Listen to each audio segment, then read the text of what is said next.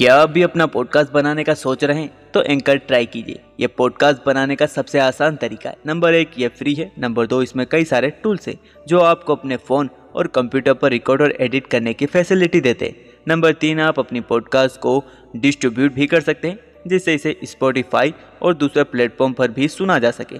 तो डाउनलोड कीजिए anchor FM अपना पॉडकास्ट स्टार्ट करने के लिए। आचार्य चाणक्य ने नीति शास्त्र में सफलता को पाने का उपाय बताने के साथ कार्य या बिज़नेस को शुरू करते हुए किन बातों का ध्यान रखें और उसे सफल बनाने के उपाय बताए हैं। आचार्य कहते हैं कि जब किसी बिज़नेस या कार्य का आरंभ अच्छा होता है तो वह सफल ज़रूर होता है। आचार्य चाणक्य की नीतियों को अपनाकर लोग आज भी जीवन में आने वाली बाधाओं को दूर कर रहे हैं। इन नीतियों को अपनाकर लोग सफलता की सीढ़ियाँ चढ़ रहे हैं।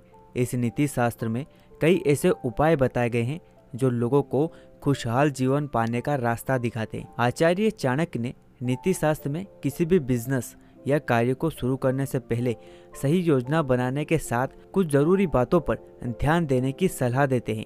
आचार्य कहते हैं कि जब किसी बिज़नेस या कार्य का आरंभ अच्छा होता है तो उसमें सफलता ज़रूर मिलती है। आइए जानते हैं वो चार बातें जो आपके बिज़नेस को सफल बनाएगी। नंबर एक, योजना ज़रूर बनाएँ। आचार्य चाणक्य के अनुसार कार्य को शुरू करने से पहले उस कार्य की योजना व उसकी रूपरेखा अवश्य बना लेनी चाहिए।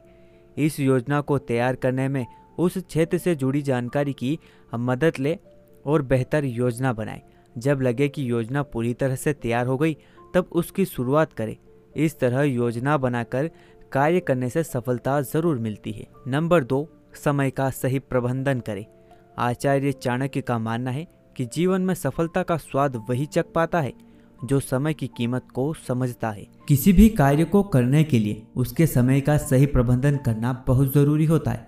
व्यक्ति को इस बात का हमेशा ध्यान रखना चाहिए कि एक बार अगर समय गुजर गया तो वह दोबारा लौटकर नहीं आएगा। नंबर तीन, जानकारी हासिल करना।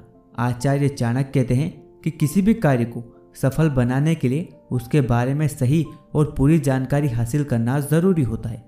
किसी कार्य को शुरू करने से पहले उसके बारे में पूरी जानकारी अवश्य जुटा ले। जानकारी के अभाव में शुरू किया गया कोई भी कार्य सफलता के रास्ते पर मुश्किल से आगे बढ़ पाता है। नंबर चार, सेहत का ध्यान रखें।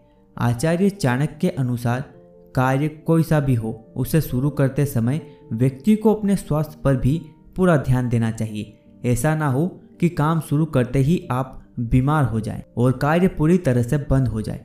साथ ही किसी कार्य को करने के लिए बहुत सारी ऊर्जा की ज़रूरत पड़ती है, इसलिए स्वास्थ्य का ज़रूर ध्यान रखें। मैं आशा करता हूँ आपको आचार्य चाणक्य की बातें काफ़ी पसंद आई होगी। आज के इस एपिसोड में इतना ही। मिलते हैं नेक्स्ट एपिसोड में।